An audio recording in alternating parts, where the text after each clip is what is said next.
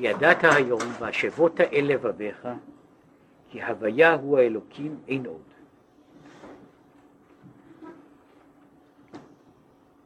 פירוש וידעת היום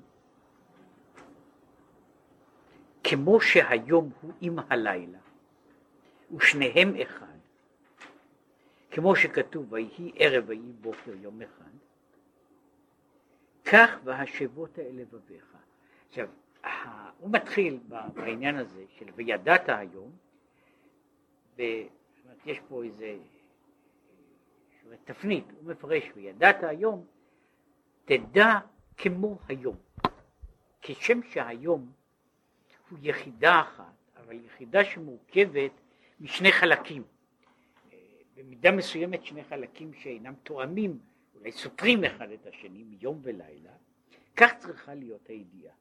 והשבות האלה בעניינו, שכמו שהוא בזמן, כך הוא בנפש. יש uh, חלוקה כוללת של המציאות למה שנקרא uh, עולם שנה נפש, שזוהי uh, חלוקה שמחלקת את המציאות לשלוש מערכות מערכת אחת היא מערכת, נאמר אם אנחנו מדברים בתוך העולם שלנו, מערכת אחת היא מערכת המקום, מערכת הזמן והנפשות שנמצאות בתוך המקום והזמן. בעולמות אחרים שאינם חומריים, ההגדרה היא, היא מופשטת יותר, מורכבת יותר, משום שגם המקום וגם הזמן אינם נמצאים באותה, באותו אופן כמו שהם נמצאים אצלנו. אנחנו, כשאנחנו מדברים על מקומו של דבר שאיננו גשמי, בעצם אנחנו מדברים על, על הוויה שמורכבת, שמה שהיינו קוראים לזה המכלול שבו דברים מסוימים, דברים מסוימים קיימים. שבו קיימים כללים מסוימים. אם מישהו אה, יודע את הדברים האלה, אה, מדברים למשל במתמטיקה, יש דבר שנקרא שדות. שדות. עכשיו שדה, השדה הזה אי אפשר לזרוע בו חיטה, בשדה המתמטי, כן? אבל השדה הוא קבוצה של אה, דברים, עניינים, ש, שיש לה תכונות מסוימות מוגדרות, ולכן אנחנו יכולים לדבר על שדה.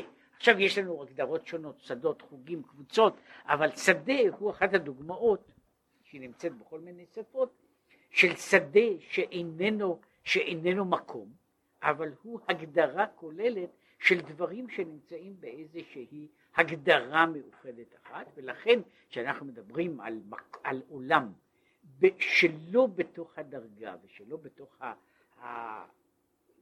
הגבולות של, ה, של המקום הפיזי, אנחנו מדברים על עולמות כאלה. עכשיו, שלושת העולמות, שלושת, שלוש הדרגות הללו של עולם שנה נפש, ומגדירים אותם כך רק בגלל מה שמופיע באמת בפרשה של השבוע הזה, על הר סיני עשן כולו. עשן הוא עולם שנה נפש, כן?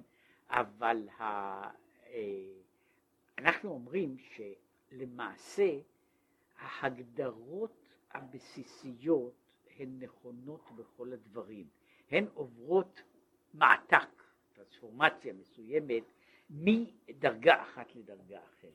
זאת אומרת, יש, יש מעתק שעובר, אה, נאמר, ממקום לזמן, או מזמן למקום, וזה, על זה יש, אה, יש עכשיו, יש עכשיו ספרות גדולה, לא בתחום של הקבלה, שעוסקת בעניין הזה, כן, אה, מה שעכשיו עוסקים בבעיות הללו בתוך התחום של הפיזיקה, על, המע, על המעתק ועל המעבר של זמן מקום, ואותו דבר יש גם לגבי ההגדרה של, של אה, זמן מקום נפש. עכשיו, יש דברים מסוימים שהם נכונים וכוללים לגבי, לגבי כל המערכות, אף על פי שכל אחת מהם צריכה להתפרש או, ל, או להיות להיות מוגדרת בצורה, בצורה אחרת, לפי ההגדרה של אותו דבר. זה אומר ככה, כשם שיש החלוקה של, יש לנו יום שהוא יחידה כוללת שמורכבת משני חלקים שהם תואמים והפוכים. זאת אומרת יום ולילה. זאת אומרת ההגדרה של היום של, שהיא שויהי ערב ויהי בוקר יום אחד הוא יממה אחת. יממה אחת. אגב ב- בלשון המקרא יום מופיע בשתי משמעויות, גם בתוך השימוש הלשון של, של בני אדם מופיעה הכפילות הזו, לפעמים יום הוא, הוא יום, אה, נאמר יום קלנדרי, יום של תאריך, שהוא יום של 24 שעות, ולפעמים יום הוא היום של, של אה, שעות האור בניגוד ללילה. עכשיו הוא אומר יום כולל לפי זה את היום והלילה כאחד, וכך בתוך הנפש, כך בכל הנפש, ששני הלבבות שיש באדם, יצר הטוב ויצר הרע, הם שניהם כאחד. זאת אומרת, כשם שידעת היום, כך יהיה והשבות אל לבביך. אגב, בתוך המדרשות בגדר הזה, אה, בדרך כלל עושים חלוקה ויש, ויש ממנה הרבה, אה, הרבה אה, דוגמאות שמחלקים בין לבב ללב, כן, שלבב הוא הלב הכפול ולב הוא לב אחד, כן, ויש מקומות שרואים איך שהכתוב עובר מלבך ללבבך או מלבבך ללבך, כן, ושהוא מדבר על זה שהיו הדברים האלה אשר אנוכי וצווך היום על לבביך, וההגדרה היא ואהבת את השם אלוקיך בכל, בכל לבבך, כלומר בשני הלבבות, הוא אומר ביצר טוב וביצר הרע, שגם היצר הרע יעבו, ישוב לעבודת הוויה, כנתקף יסית רע אחרה. באמת, ש... כשם שאנחנו איננו סבורים שהחלוקה בין שני החלקים שבלב היא חלוקה, היא חייבת להיות חלוקה מתמדת, אלא הם יכולים להגיע לאיזה, לאיזשהו תיאום, והיצר, היצר הרע יכול להפוך להיות ל, ל, ל, לדבר שמשמש לטוב, היצר, גם היצר הרע יכול לחזור, לחזור בתשובה. כן? עכשיו ההגדרה הזו של, של היצר הרע היא משום שהוא לא נכנס כאן לזה, זה הרי לא, כאן לא עניינו, מפני שהוא רוצה לדבר על, על, על עניין אחר או על צד אחר, אבל הוא מדבר במקומות אחרים שהחלוקה הזו היא לא חלוקה בין יצר הרע, החלוקה בין יצר הרע ויצר הטוב היא חלוקה פרקטית. מה זאת אומרת חלוקה פרקטית? היא חלוקה שיש יצר אחד או חלק אחד בתוכנו שמושך אותנו לטוב, החלק האחר הוא בעיקרו לא מושך אותנו לרע כשלעצמו, מעצמו, אלא הוא מושך אותנו לדברים אחרים שהם אינם מתחשבים ברע וטוב. זאת אומרת, אה, יש, אה, רק בשביל להדגיש את הנקודה, באחד הקטעים של הווידוי הגדול שאומרים ביום הכיפורים, אנחנו אומרים על שחטאנו לפניך ביצר הרע. אז יש שם כל מיני חלוקות. לכאורה, אה, על מה, על מה יעשה אדם וידוי על דברים שהוא חטא ביצר הטוב? כן, זה, זה נראה כאילו דבר, דבר, אה, דבר מיותר. ויש על זה כל מיני דברים, אחד מהם, אם אני כבר מזכיר את זה, אחד מהם שאולי לא כל כך רציני, אבל אמיתי, יש דברים שהם לא רציניים מבחינת הפירוש, הם אמיתיים מבחינת המצב, על חטא שחטאנו ביצר הרע, לפעמים היצר הרע אין לו שום כוונות כאלה, אני דוחף אותו לקראת זה, כן? זאת אומרת, היצר הרע בעצמו לא היה כל כך מעוניין בדבר הזה. יש, אה, להבדיל, להבדיל כמה הבדלות, יש אחד הסיפורים במשלים של קרילוב, ששם שם, מופיע שם איזה נזיר קטן ש, ש, שאוכל אוכל ביצה ביום שהוא אמור לצום, כן, אבל מכיוון שהביצה היא לא מבושלת, הוא לוקח את הביצה ומטגן אותה על נר. ובדיוק נכנס אב המנזר ורואה אותו בכלכלתו. ואז הנזיר מתחיל לבכות, מתחיל לבכות, הוא אומר, מה אני יכול לעשות? השד פיתה אותי. ואז השד יוצא החוצה מאחור, הוא אומר, איזה שקרן אתה, אני עד עכשיו, עד עכשיו לא ידעתי שאפשר לטגן ביצה על נר. כן, עכשיו, יש דברים כאלה שעל חטא שחטאתי ביצר הרע הוא מעין זה. זאת אומרת, היצר הרע לא היה מעלה בדעתו את הרעיונות הללו, אז אני ממציא לו מחשבות חדשות. אבל זו, זוהי נקודה, זוהי נקודה, אמרתי, זה, זה אמיתי, אבל לא, לא תמיד רציני. אה, לעומת זאת, יש העניין, יש מתוך כל ריבוי החטאים שאנשים חוטאים, רק מספר קטן ביותר, מצומצם ביותר, יש אנשים שבכלל אין להם, יצר הרע במובן הזה של היצר לעשות רע. היצר לרע כשלעצמו. כן? יש, יש ספר שירים של בודלר שנקרא פרחי הרע, כן? שהוא מדבר על ה... בין השאר על היצר, היצר לעשות רע. שהוא איננו דומה לעניין הזה שהאדם יש לו יצר. עכשיו היצר שלו אינו יצר לעשות רע, הוא יצר מכל הסוגים והמינים שאיננו מתחשב במותר אסור, ראוי ולא ראוי, אלא הוא יצר. כן, עכשיו, משום כך, משום שהיצר הרע הוא רק, הוא בעצם לא יצר לרע, אלא הוא יצר שהוא אינדיפרנטי לטוב ורע. לכן היצר הרע יכול לעבור חינוך. כן? והיצר הרע יכול להשתנות. עכשיו, מה קורה כאשר היצר הרע משתנה? זאת אומרת, כאשר היצר הרע אה, מחליף את המטרות שלו. מש... למעשה, מה, ש... מה, ש... מה שפגום ביצר הרע הוא אה, סוג מסוים של מטרות, מטרות אחרות מאשר של יצר הטוב. עכשיו, כאשר היצר הרע מחליף את המטרות שלו, הוא איננו נעשה זהה ליצר הטוב. הוא עדיין נשאר אחר, אחר, משום שליצר הרע לא רק שיש מטרות אחרות, אלא שיש לו גם אופי אחר. יש לו אופי אחר. ומשום כך, כאשר היצר הרע נכפה לטוב, או מתהפך להיות טוב, הוא הופך להיות לטוב ממין אחר. הוא, הוא טוב, אבל הוא לא, הוא לא אותו סוג של טוב כמו שיש ביצר הטוב. מפני שבאופן, שוב, באופן מוכלל מאוד, יצר הרע הוא במובן מסוים פחות אנושי. פחות אנושי. הוא יצר יותר חייתי. ויש לו גם את היתרונות וגם את החסרונות של, ה, של החלק הזה, מה שבתניא, לכן הוא תמיד מדבר על הנפש הבהמית, לא על היצר הרע. זאת אומרת, הנפש הבהמית היא הנפש, היא החלק הזה בתוך האדם. בחלק הזה יש הרבה מאוד עוצמה, והרבה פחות, נאמר, הוא הרבה פחות מושכל, הוא הרבה פחות מובנה, הוא פרוע.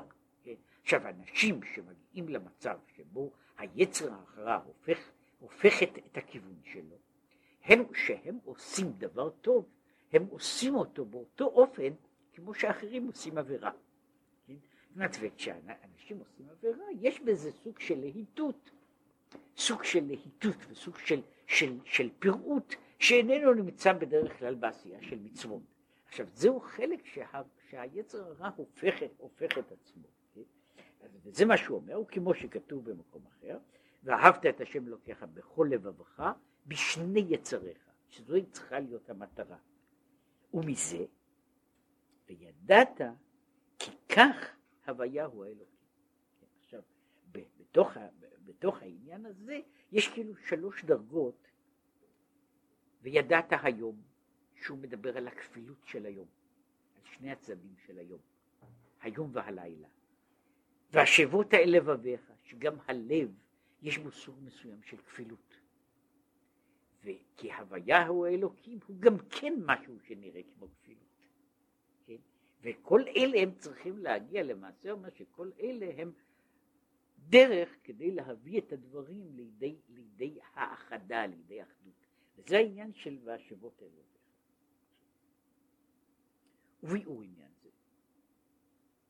להבין דמיון המשל עם הנמשל.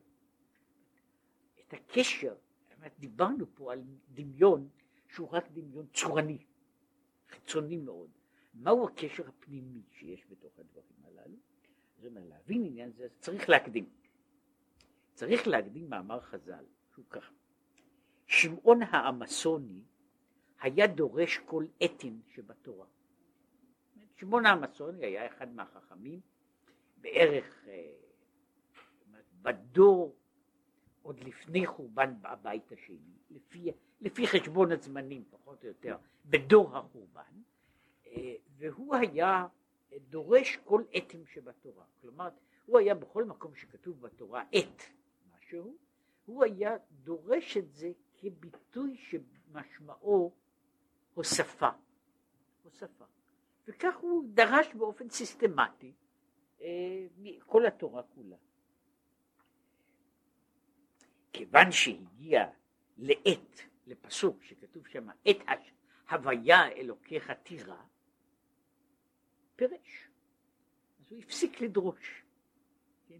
הוא הפסיק לדרוש, ו, וכאילו הוא uh, חזר בו מכל הנוסח שלו. ויש שם ההמשך ש, שמופיע בגמרא, זה ש, שתלמיד, שתלמידיו שאלו אותו, כל אותם אתם שדרשת, מה תהא עליהם?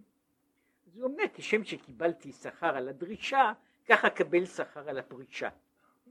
זה, זה עד שהוא אומר, רק לסיים, עד שבא רבי עקיבא ולימד שגם את הדבר הזה אפשר לדרוש.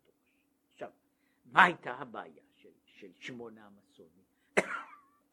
הבעיה שלו לא הייתה לדרוש את, את בסוק, למשל, יש דרשה מפורסמת, בראשית ברא אלוקים את השמיים ואת הארץ, ודורשים את השמיים, הרי זה בא לרבות את כל מה שנמצא בשמיים, את הארץ, את כל מה שנמצא בארץ, כן? וכך, וכך הוא דרש באופן, באופן עקבי כל התורה עד שהוא הגיע לעת השם אלוקיך תירא ושם הוא הפסיק את הדרשות. לפי שהיה קשה בעיניו עת לרבות כיוון שהוא הבין שעת הוא תוספת. היה מי פה זוכר? כן אבל אה, היה זמן ש, שבן גוריון כן היה אה, הייתה לו בעיה עם המילה עת והוא אה, ניסה להשמיט אותה מתוך, ה, מתוך השפה, כן? וזה היה, אה, אם מישהו קורא, קורא דבריו, או שומע הקלטות של דרשותיו, אז הם כולם בלי עת, כן? יש, יש, הוא עמד על זה, לא, כמו בדברים אחרים, לא כל דבר מצליח ב, ב, אפילו בידו, זה לא ניסה נשאר, מה שקוראים לזה, עניין, עניין פרטי אישי. אבל הבעיה היא שהמילה עת, מבחינת הלשון, היא, אה, היא בעצם לא הכרחית בתוך הסינטקס, בתוך הסינטקס, בתוך התחביר העברי. התחביר העברי יכול, יכול, יכול לומר דברים בלי עת. העת מופיע לפעמים, הוא לפעמים עוזר לנו כדי להסביר דברים, כדי להסביר דברים. אה, אומרת, אה,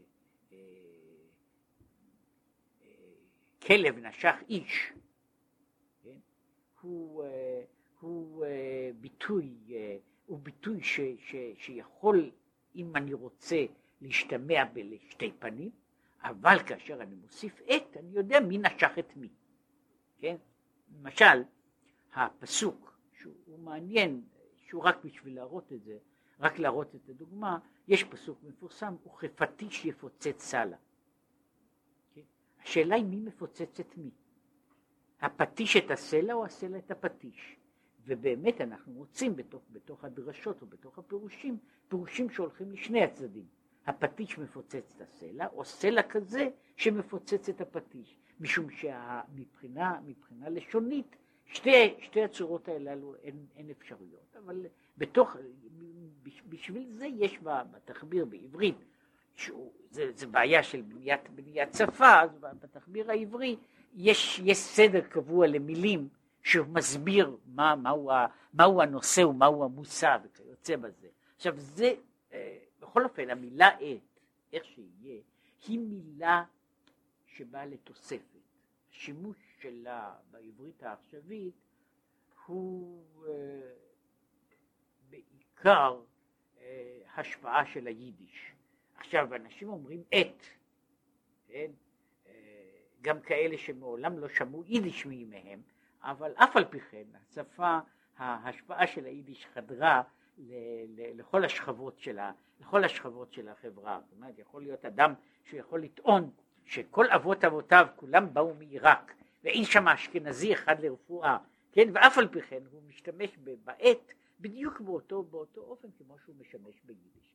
מכל מקום המילה עת יש לה צד מיותר, ומשום כך בכל מקום שנאמר את השמיים, את הארץ, הבינו את זה כביטוי של ריבוי. זו, זו הייתה נקודת המוצא של, של שיטת הדרשה הזו. אבל, אבל הבעיה שלו הייתה של לפי שהיה קשה בעיניו עת לרבות. מה הוא בא לרבות? זאת אומרת, את השם אלוקיך תירא. מה אפשר לרבות להוסיף על השם אלוקיך? ולכן הוא עצר שם. עכשיו, עד כאן, עד כאן ה, ה, העניין. עכשיו הוא אומר, ביקשו המפרשים, למה לא היה קשה לו ב"ואהבת את השם אלוקיך"? מה בא עת לרבות? כמבואר בתשובות מהרי"ל, שכבר מעלה את זה, המהרי"ל היה חכמים במאה ה-14 באוסטריה, והוא כבר מעלה את השאלה הזאת, אומר, מדוע היה צריך ללכת כל כך רחוק בתנ"ך עד לפסוק הזה, את השם אלוקיך תירא, יש פסוקים מוקדמים יותר, או פסוקים אחרים, ששם הוא היה צריך להיתקל באותה בעיה עצמה. מדוע ב"ואהבת את השם אלוקיך" זאת לא הייתה בשבילו בעיה, ואת השם אלוקיך תירא, שם הוא פרש. מה, מהו ההבדל שיש בין הדברים? עכשיו הוא בא, הוא בא להסביר את העניין באופן, באופן, באופן פנימי, להסביר מדוע בצור, בדרך אחת הדבר הזה איננו מפריע, ובדרך שנייה הוא מפריע. אך העניין הוא, כי ריבוי עת הוא עת הטפל. כשאנחנו מדברים על, על עת, עת פירושו משהו שנטפל לדבר אחר.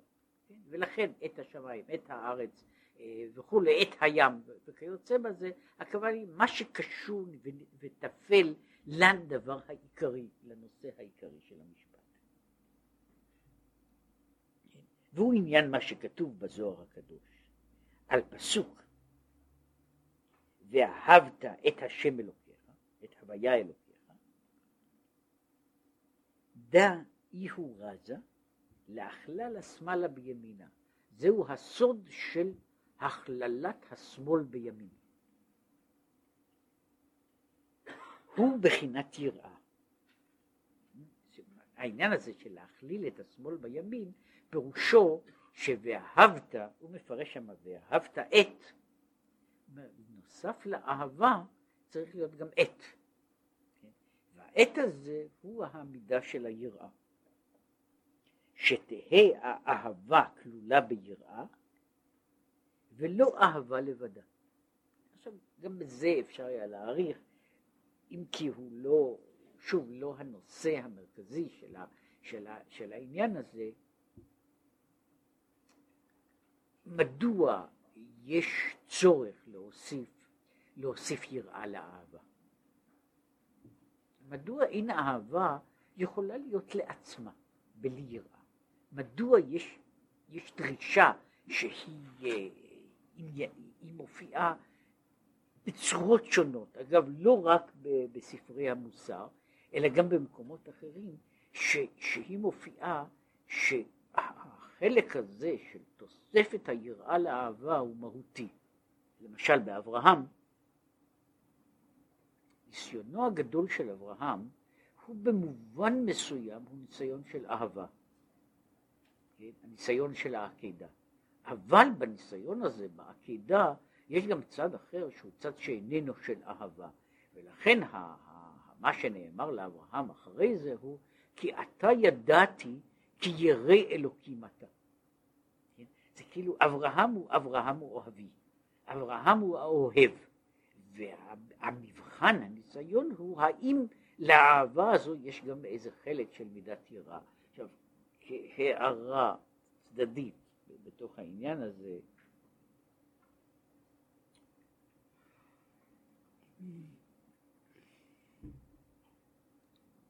זה נכון במידה מסוימת, וזה לא תמיד ידוע, גם באהבה אנושית.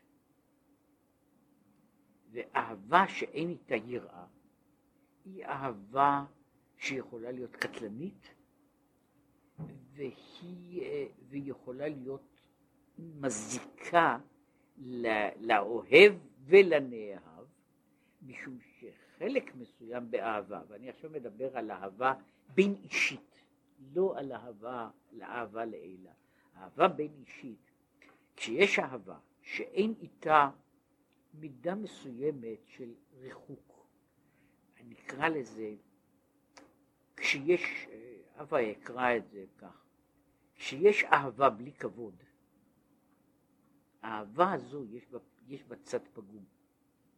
כן? עכשיו, יש לי אהבות, אהבות קטנות, שאין בהן שום צד של כבוד. כן? אני לוקח תפוח אדמה, אני אוהב תפוחי אדמה, אני אוכל תפוחי אדמה. כן? ובאהבה הזו אין שום צד של כבוד. עכשיו, הבעיה היא שלפעמים יש גברים ונשים שאוהבים אחד את השני בדיוק באותו אופן.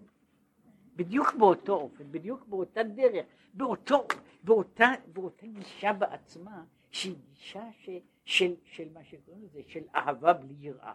ולכן באהבה הזו יש צד, צד של, של, של פחיתות בעצם עצם עניינה, ולכן זה מה שהוא מדבר על להכלל השמאלה בימינה, לכלול את השמאל, את הגבורה בתוך הימין, בתוך האהבה. והוא עניין ריבוי עת, לרבות את הטפל, הוא בחינת יראה, הבחינת יראה, להכלל השמאלה, שהוא בחינת עת הטפל, דהיינו בחינת הביטוי. עכשיו, לפי שהיראה היא נרמזת במילת, במילת עת, כוונתו הטפל, לכן באה בריבוי של עת ב"ואהבת". ואהבת עת, פירושו לאהוב עם עוד משהו. אהבה עם עוד משהו, עם עוד צד אחר. מה שאם כן אהבה, אינו בא בריבוי, בריבוי עת, בעת הוויה אלוקיך תירא. עכשיו, אומר ככה, בעת, בעת, באהבת את השם אלוקיך, העת הזה מוסיף בצד אחד לא עת נושאים נוספים, אלא עת בתוספת בריבוי של האהבה בעצמה. האהבה צריכה להיות אהבה עם עוד משהו, אהבה עם יראה. עכשיו, מה, מה הייתה הבעיה שהוא הגיע לעת השם אלוקיך תירא?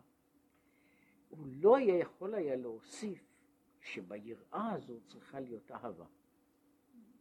ועכשיו הוא מסביר קצת בעניין הזה. לפי שאין האהבה בחינת תפל היראה, כי אהבה היא בחינת דחר וימין, זכר חסדו. עכשיו הוא מפרש זכר חסדו במובן שחסד הוא זכר, והיראה היא בחינת נוקבה, כמו שכתוב אישה יראת השם. והנוקבה היא בחינת תפל לגבי הדחר ולא להפך.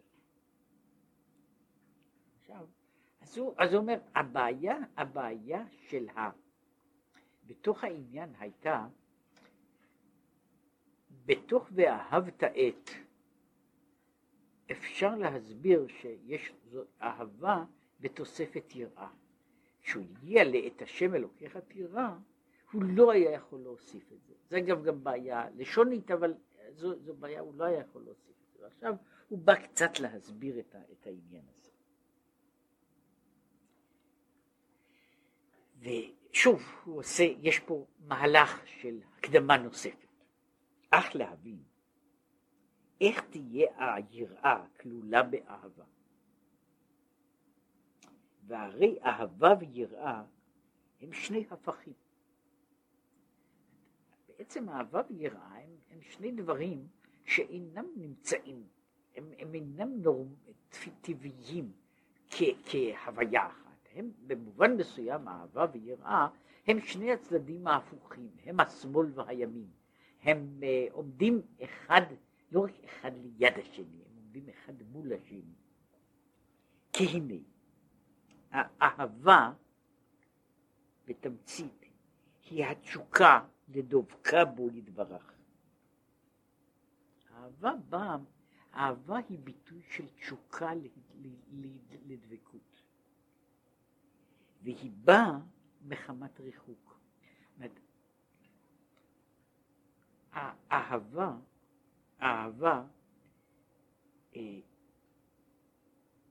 נאמר, היא אולי לא נוצרת מחמת זה, אבל האהבה היא התנועה של ההתקרבות. היא התנועה של ההתקרבות. והתנועה הזו של ההתקרבות היא הבסיס של אהבה. כלומר, כל ההבדל בין אהבה ויראה הוא במובן מסוים שהם שני כיוונים. אחד, אהבה היא תנועה אל, ויראה היא תנועה מ. זה, זה בעצם המבנה הבסיסי של היחס בין יראה ואהבה, הוא של שתי תנועות הופכיות. עכשיו, כשיש לי תנועה אל, התנועה אל מגיעה, היא קיימת כל זמן שקיים מרחק. כל זמן שקיים מרחק יש תנועה שאני הולך אל משהו.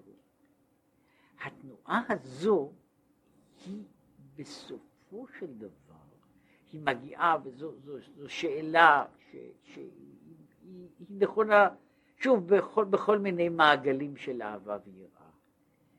במובן מסוים היא מגיעה להשלמתה, אבל גם לגמרה, כאשר נוצרת, נוצרת הדבקות בפועל. האהבה היא, מכיוון שהיא תנועה, היא תנועה של, של, של רצון להתקרב. התנועה הזו קיימת משום שיש מרחק. כאשר אין שוב מרחק, בכלל, אז יש, יש, קורה, קורה דבר אחר. לפעמים האהבה הזו קלה לגמרי. היא מגיעה לידי, לידי השלמה, לידי גמר, לידי מיצוי, והיא נעלמת. היא נעלמת בעצם, בעצם הנקודה שהגמר שלה, הגמר שלה הוא גם נקודת הסוף שלה. נקודת השיא שלה היא גם נקודת, ה, נקודת הסיום שלה, משום שאי אפשר להגיע יותר קרוב. בתוך, בתוך, בתוך הקשר כזה או אחר, בתוך ההקשר ש, ש, שמדובר בו באהבה מסוימת, אני לא יכול להגיע יותר קרוב, זה הסוף שלה. עכשיו, כאשר יש מרחק, יש התלהטות של הדבר. הוא אומר למשל, כמשל, מישהו רחוק מבית אביו, הוא מתאווה ומשתוקק לראות פניו. שהתשוקה הזו בנויה על המרחק, על העובדה שאני מכיר במרחק ואני רוצה, רוצה להתקרב, וזה יוצר את התשוקה ואת הגעגועים. כן? אגב, במקום אחר ובאופן אחר, יש, יש ניסיון להסביר גם את הסוגים, יש, יש בתוך האהבה, יש יותר מאשר מין אחד וסוג אחד, שהם שונים גם מבחינת המהות שלהם, לא רק מבחינת המושא של הדברים. ובתוך אלה, בתוך אלה יש, יש, יש עניין של אה, כאשר, כאשר מתעורר, נאמר ככה, מתעוררת, ה, מתעוררת ה, התשוקה, הרצייה, הגעגועים לאיזשהו דבר. יש צד מסוים שבו המרחק יוצר את, ה, יוצר את הדברים, כן? איך לומר את זה? ניקח, אני אקח דוגמה, תדעו ללכת לדוגמאות אחרות, אבל הדוגמאות הללו הן עובדות במידה רבה. אני רעב. אז האוכל נמצא, נמצא במוחי. יותר רעב, זאת אומרת אני יותר רחוק מן האוכל, האוכל נמצא עוד יותר. כן? והוא נמצא, הוא נמצא במה שקוראים לזה, בתדירות יותר, גדול, יותר גבוהה ויותר ב, יותר בתוקף.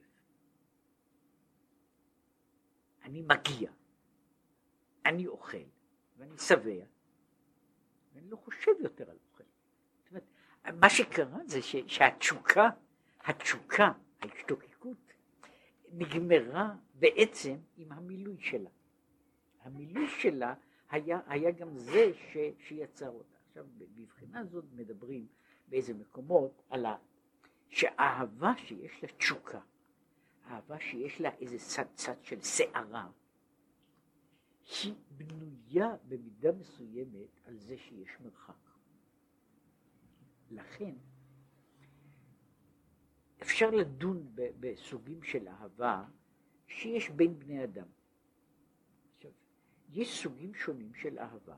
למשל, ומדברים על זה גם, ב, יש, פה, יש פה אריכות גדולה על זה, שהוא מדבר על, uh, בשיר השירים. ויש, ויש כמה, וכמה וכמה מאמרים שהוא דן על העניין הזה של אחותי רעייתי. אלה שני סוגים של אהבה. אבל שני הסוגים האלה לא רק אינם דומים בזה שאין מגשימים אותם באותה דרך, אבל הם גם סוגים שונים של רגש. הם סוגים שונים של רגש. זה קורה שאנשים אנשים אוהבים, אוהבים את ההורים שלהם. זה קורה. כן? לא תמיד, זה לא תמיד קורה, אבל זה קורה מפעם לפעם שאנשים אוהבים את ההורים שלהם. זה קורה שאנשים אוהבים את האחים והאחיות שלהם, אבל לאהבה הזו אין אותו ממד כמו שיש לאהבה של, של, של איש ואישה. יש משהו שאיננו נמצא, נמצא בתוך האהבה הזו, משום שבמובן מסוים, משום שזוהי אהבה שכמעט אין בה מרחק. אין בה מרחק.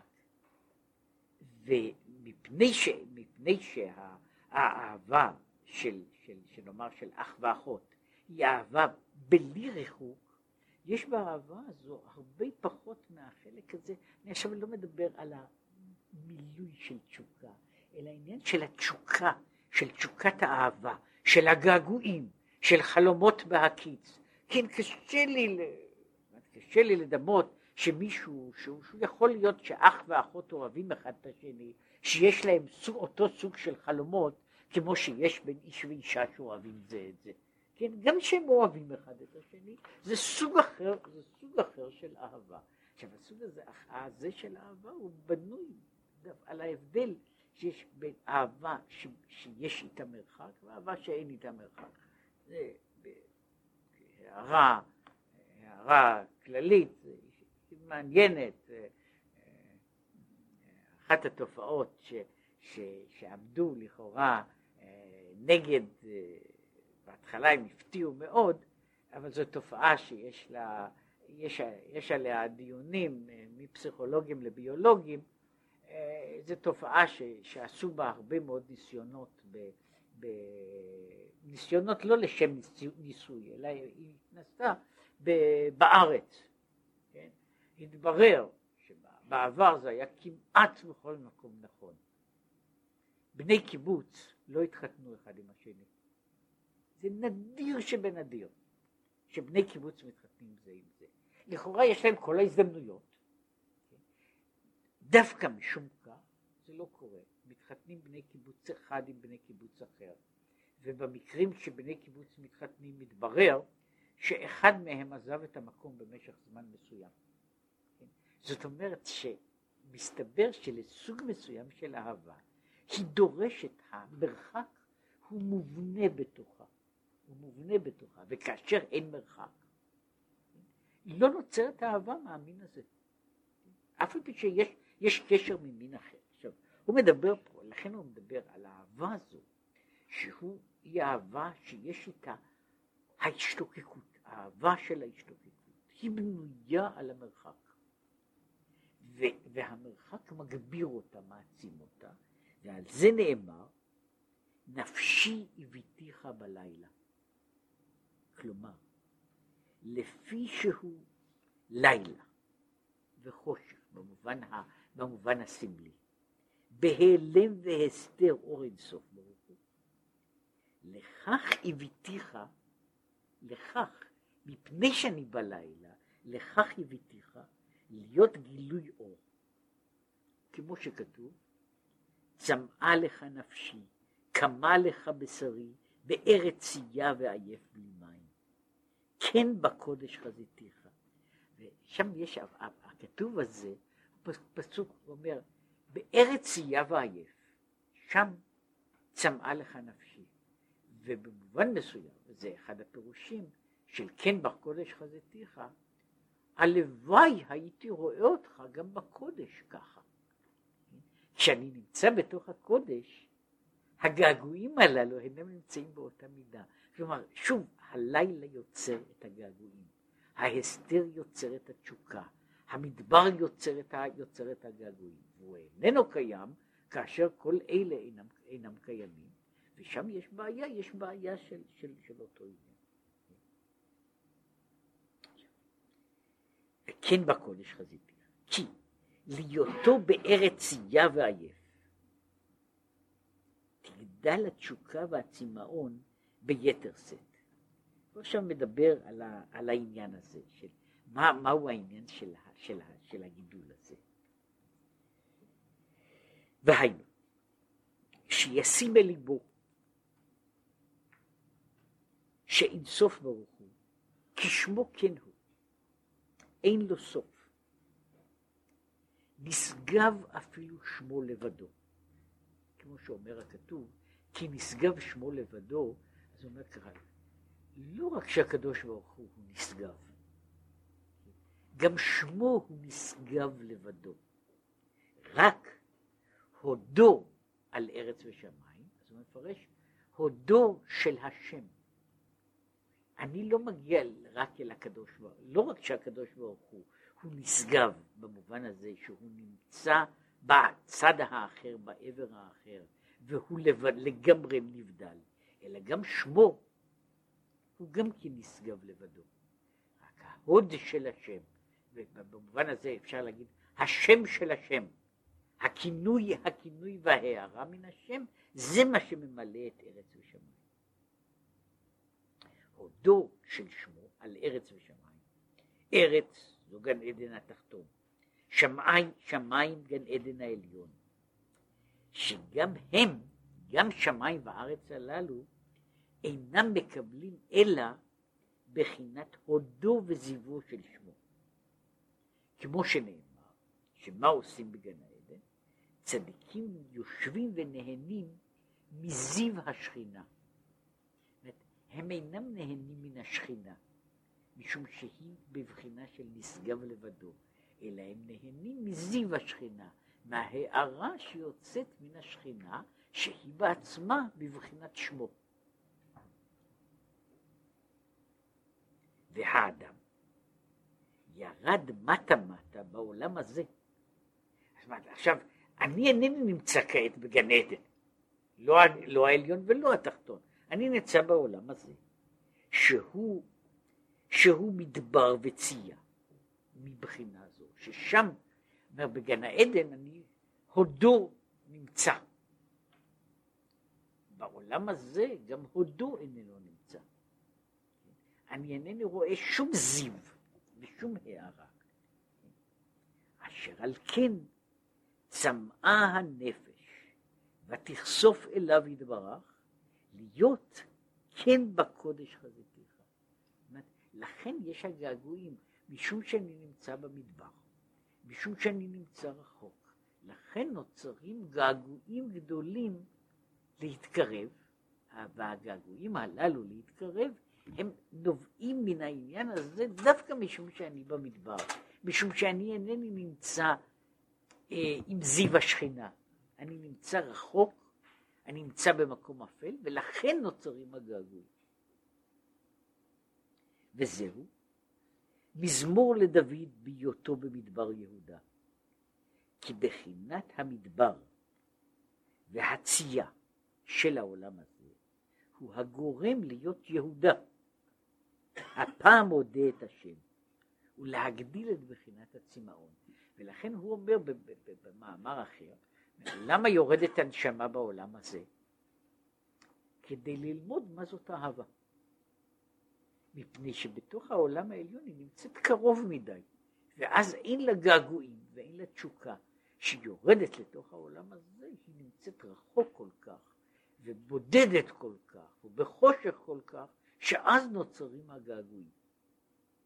זה אומר, עכשיו, כל זה היה כדי לומר שבחינת האהבה, בחינת האהבה היא הרצון להתקרב אל, להגיע, להגיע אל הדברים.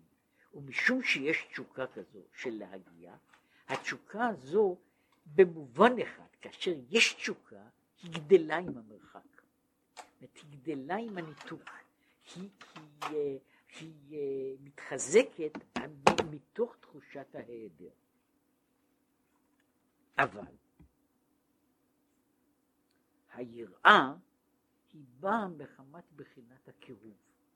יראת השם היא דבר אחר. יראת השם באה דווקא מתוך הרגשת הקרבה. מדוע?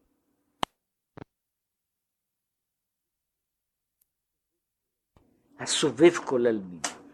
אז יש, יש התבוננות אחת שהוא, שהיא היכן נמצא האור האלוקי.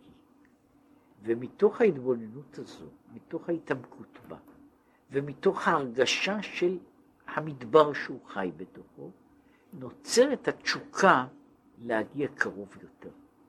והתשוקה הזו היא מה שהוא קורא פה, העניין הזה, נפשי הביתיך בלילה, דווקא, בלילה. עכשיו, אבל יש גם צד אחר של קרבת אלוקים, שהוא אומר ככה, שהקדוש ברוך הוא, כי הסובב כל עלמין, הוא מצד אחד נמצא מעבר לכל העולמות, אבל הוא נמצא גם במובן אחד בתוך כל המציאות. כי אמת הוא שרחוק הוא מאוד מאוד מאור השם מצד ירידת המדרגות והשתלשלות העולמות. אז אני רחוק מאור השם משום שהעולם הזה הוא עולם נמוך יותר באותה משמעות, לא במשמעות של, של מטרים וקילומטרים, אלא הוא נמוך יותר משום שהוא רחוק יותר מן המקור בדרך של השתלשלות העולמות, מדרגה אחר מדרגה, עד שנתרחק מאור פניו יתברך, והיינו, מה זאת אומרת מאור פניו? מבחינת זיו וגילוי אור אינסוף ברוך הוא, להיות ארץ ושמיים, רוחניות וגשמיות, כן? ולכן הוא רחוק, והריחוק הזה הוא אמיתי, משום שאני נמצא בתוך עולם שבו הקדוש ברוך הוא רחוק מאוד, הוא נמצא בצד האחר של, ה, של העולם, ואני נמצא בקצה, נמצא פה לבדי, בלי שום מגע. וזה יוצר את האהבה, את התשוקה להגיע. אבל, יש גם צד אחר. אור אין סוף ברוך הוא, הסובב כל עלמין, אינו בגדר השתלשלות. האור הזה איננו נכנס לתוך הגדרים של סדר ההשתלשלות, כי הוא השווה ומשווה קטון, קטן וגדול. מפני שבחינת סובב כל עלמין היא לא בהגדרה, באופן הזה שהוא סובב כל עלמין, במובן שהוא אה, נמצא באיזה מעגל חיצוני מחוץ לעולם, אלא בזה שאנחנו מדברים, יש הערה האלוקית שחודרת בתוך המציאות ובאיזשהו מובן ניתנת להכרה בכל מציאות כמות שהיא. ומצד זה בתוך המציאות שלנו אנחנו נמצאים מנותקים, רחוקים ו- ומנוכרים מן האור הזה. עכשיו, בחינה של סובב כל עלמין זו אותה בחינה שאיננה מתייחסת בכלל להוויה של העולמות. שהעולמות אינם משמעותיים בשבילה מכל צד שיהיה.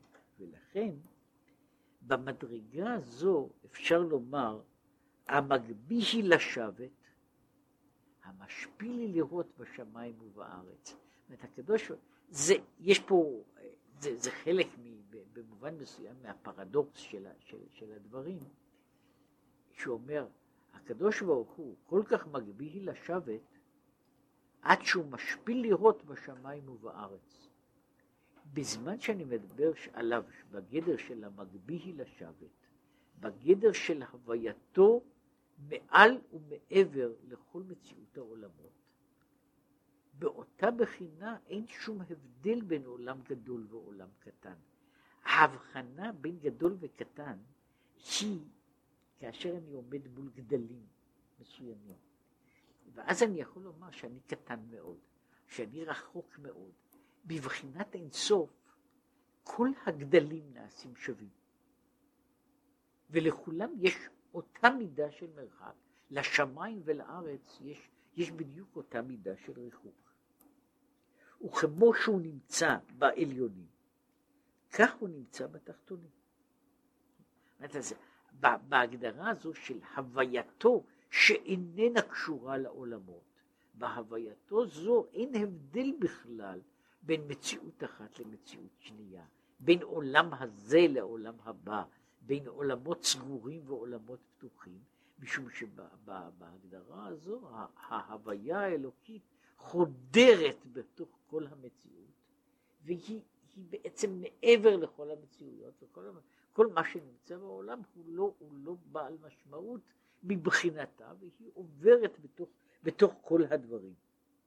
זה מה שהוא אומר, וסובב כל עלמין, אין פירושו שהוא סובב, הוא מקיף מלמעלה לבד, שזו ההגדרה, אלא שהוא למטה כמו למעלה, בבחינת סובב ומקיף, בבחינת העלם, ולא בבחינת פנימיות וגילוי. זאת אומרת, זו הוויה, כשאני אומר שהשם רחוק ממני, או שאני רחוק ממנו, זו בהגדרה של הווייתו המתגלה. ובצד הזה אני יכול להיות רחוק ורחוק מאוד, ויכול להיות לגמרי מנותק. בבחינה של הווייתו העצמית, שאיננה מתגלה באיזושהי צורה, אז שם אין לא רחוק וקרוב, לא מעלה ולא, לא מעלה ולא מטה, ולא קטן וגדול, וכולם כאחד הם נמצאים במרחק שווה, כן? שההגדרה הזו של הסובב כל עלמין היא, ב, ב, ב, היא אמורה לבנות את הציור של מעגל, שבתוך מעגל אין התחלה ואין סוף, ואין למעלה ולמטה. אלא יש מעגל אחד שהוא כולל את כל הדברים. לעומת זאת, וזה זה כך מופיע בלשון ספרי הקבלה, יש עולמות של עיגולים ועולמות של יושר. ועולם ישר הוא עולם שהוא בנוי, בנוי ב, ב, יש לו התחלה וסוף. ואני יכול לדבר בו איפה נמצא הקצה האחד, איפה נמצא הקצה האחר.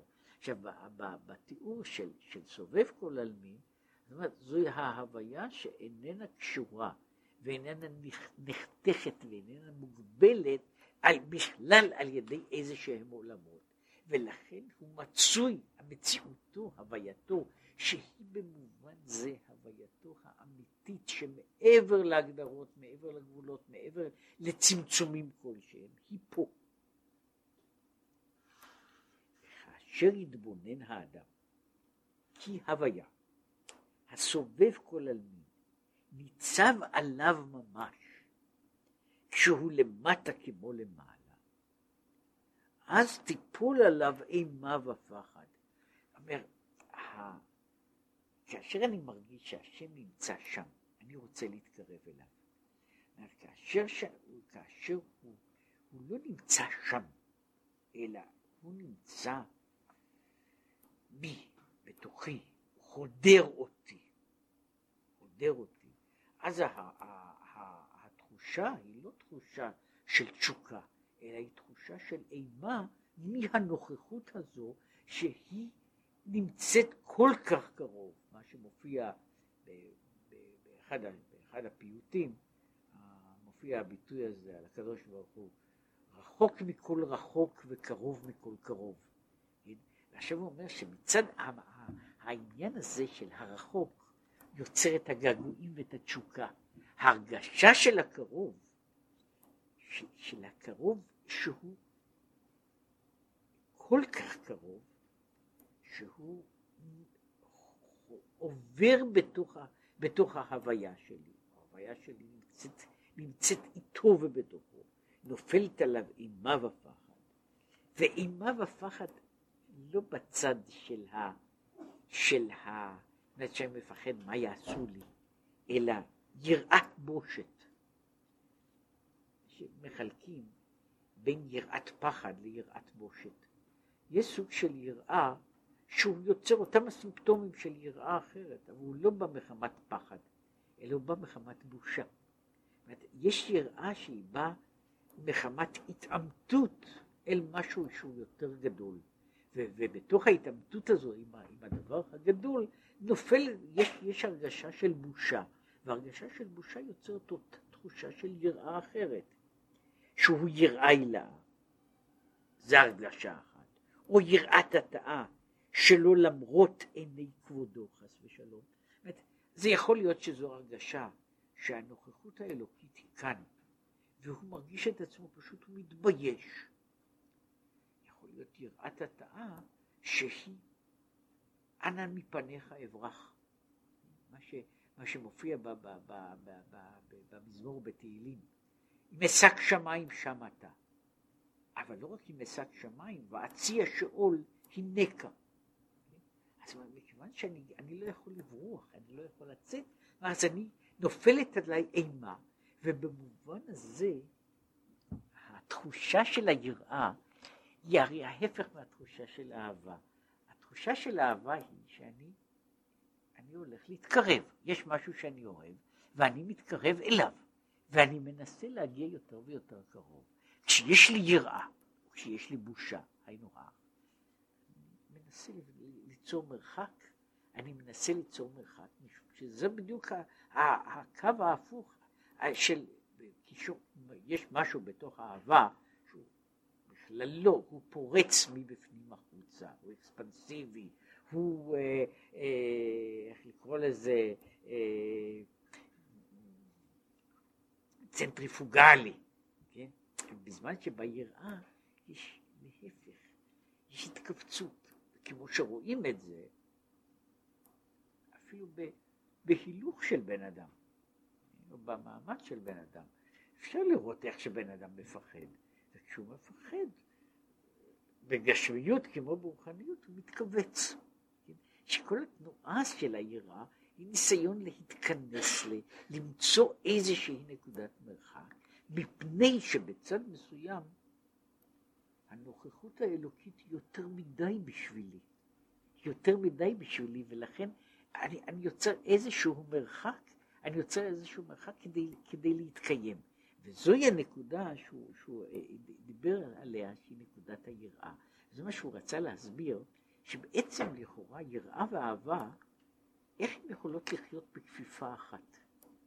שהרי לכאורה הם לא רק רגשות שונים, יש רגשות שיכולים להיות מעורבים, אבל הם, הם שונים, ועדיין יכולים להיות בכפיפה אחת, משום שהם במובן מסוים אינם סותרים אחד את השני. הם פועלים בזווית, אבל לא בהיפוך אחד אל מול השני. לכאורה יראה ואהבה הם שני אופנים שהם כל כך נבדלים, הם לא רק נבדלים זה מזה, אלא הם הופכיים בכיוון שלהם, בגישה שלהם, בכל, בכל, בכל האופן שבו אני מועמד מול הרגש הזה, כך שהם לכאורה הם לא יכולים להיות ביחד. במקום שאחד נמצא, לכאורה האחר איננו יכול להיות קיים. הוא איננו יכול להיות קיים. אני לא יכול להיות באותו רגע עצמו אה, בתוך דבר כן? ומעבר ומחוצה לו. ועל זה, זה בעצם ההמשך של המאמר באותיות הבאות, זה על, על האמביוולנטיות של היחס. כן? על האמביוולנטיות של היחס, על, על יחס ש, שהוא אהבה יראה בבת אחת. איך זה יכול להיווצר דבר כזה? איך יכול להיות אהבה יראה בבת אחת? מדוע היראה והאהבה אינם מכבים אחד את השני? כן? יש התיאורים של, הרבה מאוד תיאורים של מופיעים הלוך ושוב על אש ומים. איך הם יכולים להיות בכפיפה אחת? איך, איך שני הדברים הללו יכולים, יכולים להתקיים יחד? שזו בעצם השאלה שהוא התחיל, איך אפשר, מה שהוא קורא לזה, לאכלל השמאלה בימינה? כן? מפני שלאכלל השמאלה בימינה הוא לכאורה דבר בלתי אפשרי. אגב, אחד הדברים ששייכים אה, בעולם של, ה, של, של המתמטיקה, של הטרנספורמציות, אפשר לעשות uh, טרנספורמציות בגיאומטריה כמעט מכל צורה לכל צורה. אפשר להפוך צורות באופנים שונים. ואני יכול, יכול להקטין, להגדיל, יש השלכות, פרויקציות מכל הסוגים. אחת הבעיות, אחד הדברים שאי אפשר לעשות זה להפוך שמאל לימין. זאת הבעיה של, של, של ימין ושמאל היא בעיה שהיא דורשת, אה, כדי, כדי להביא אותם, ש, שהם יהיו בכיוון אחד, הוא דבר שדורש אה, בבחינה מסוימת, ובתוך, צריך לצאת למרחב אחר, כדי שאפשר יהיה להפוך, להפוך כיוון של שמאל לימין, כן?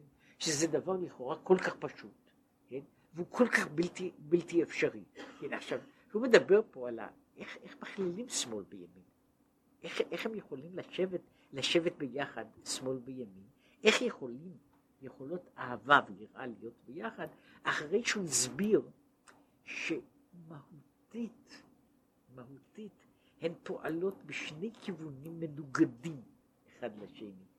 עכשיו, יש הגדרה שמופיעה במקום אחר, והוא גם מדבר עליה, שהוא מדבר על, על מה שהוא קורא לזה רצו ושוב. רצו ושוב זה בעצם התנועה הזו של אהבה יראה, אהבה יראה. זו התקרבות והתרחקות, התקרבות והתרחקות מתמדת.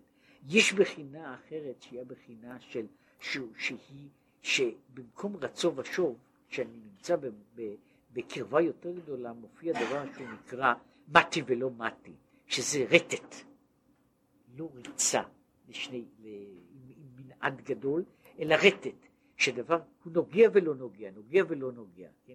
אבל הוא מופיע על אותו דבר בעצמו, על הניגוד שיש בין, בין שני דברים, שהם, מתקרב מתרחק, מתקרב מתרחק כל הזמן. השאלה היא איך אפשר להכליל אותם, איך אפשר לדבר על הכללה של יראה באהבה, כאשר לכאורה הם נמצאים ב, ב, במרחק הזה. ופה הוא מסכם את, המה, את החלק הזה, לא את כל, המה, את כל האות הזו, אבל ה, בקיצור. האהבה נמשך מבחינת הריחוק, וזהו נפשי הביתיך בלילה. היראה נמשך מבחינת הקירוב, ולכן במתן תורה וירא העם, וינו ויעמדו מרחוק. כן? זאת אנשים ראו, אז כאשר הם ראו, והם היו, אז הם הרגישו שהם זזו, כן? הם זזים, הם, הם זזים, הם, הם נרתעים, לנוח מעט מהיראה העצומה שנפלה מצד הקירוב. כן?